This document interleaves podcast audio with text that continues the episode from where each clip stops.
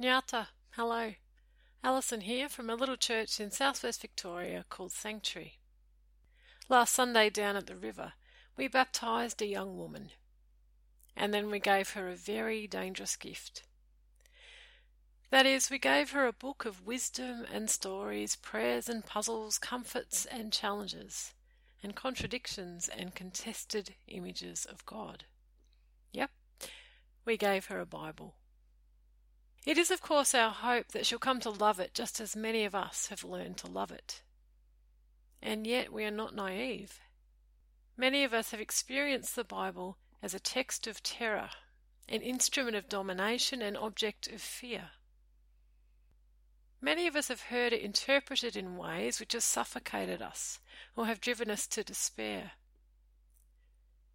Many of us have stumbled across texts which have made us feel angry and fearful unworthy, or ashamed, and which have made it hard for us to wholeheartedly love God and neighbour and even ourselves.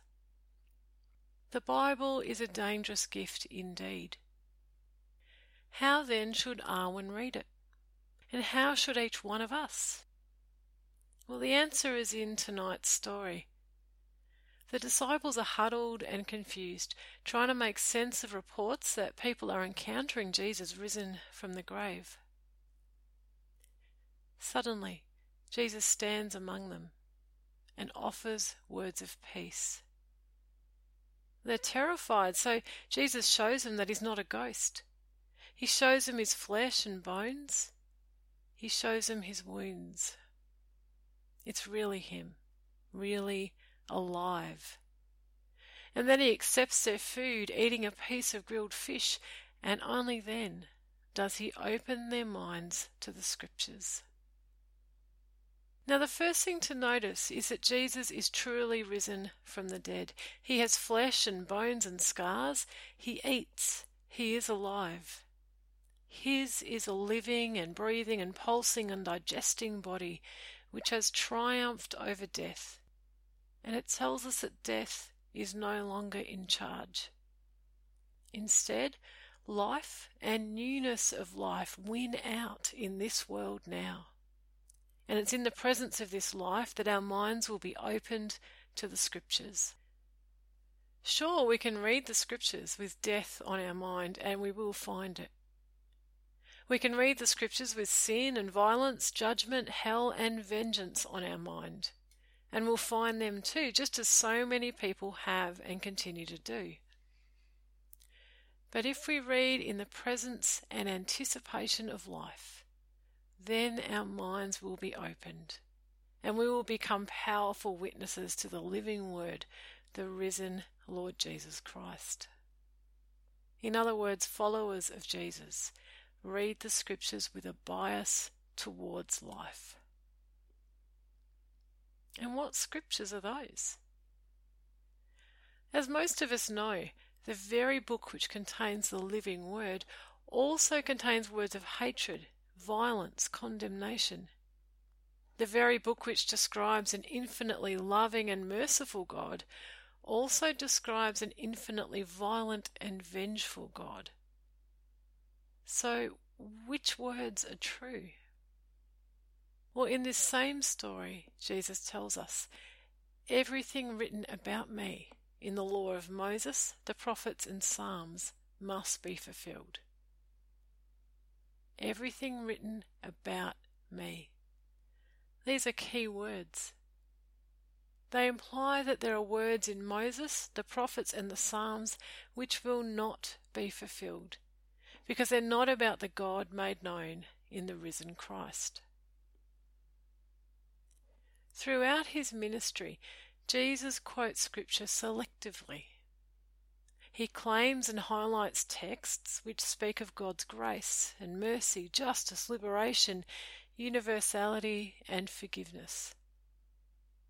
He challenges texts which have been turned into heavy burdens for people. And he deconstructs or ignores texts which describe God as violent and vengeful, bloodthirsty, parochial, or racist. This shows that followers of Jesus quote selectively too.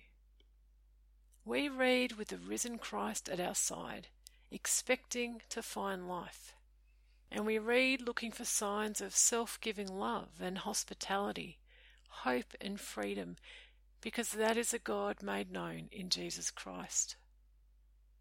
Like Jesus, we claim and highlight texts which speak of God's grace. And we deconstruct or leave behind texts which speak of God's violence and parochialism. As followers of Jesus, we also read, knowing that the law has no authority over us except the authority which Jesus grants it. And the prophets have no authority over us except the authority which Jesus grants them. And Jesus' authoritative word is that two commandments are most important.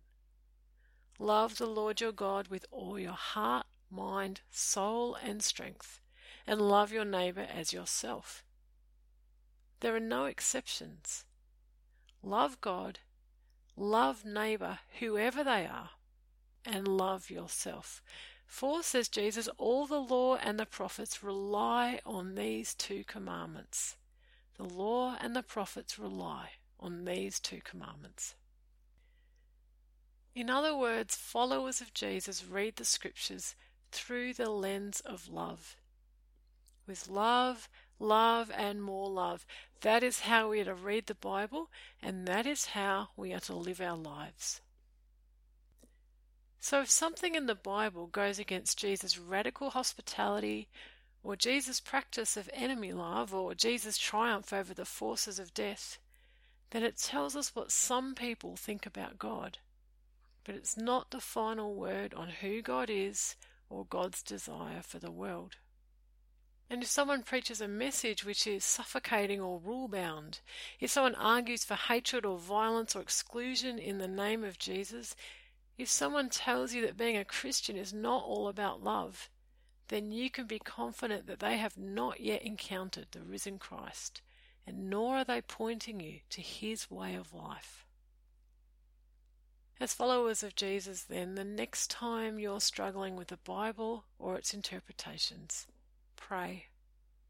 For you are journeying with the risen Christ, who has overcome the grip of death and is leading you into life.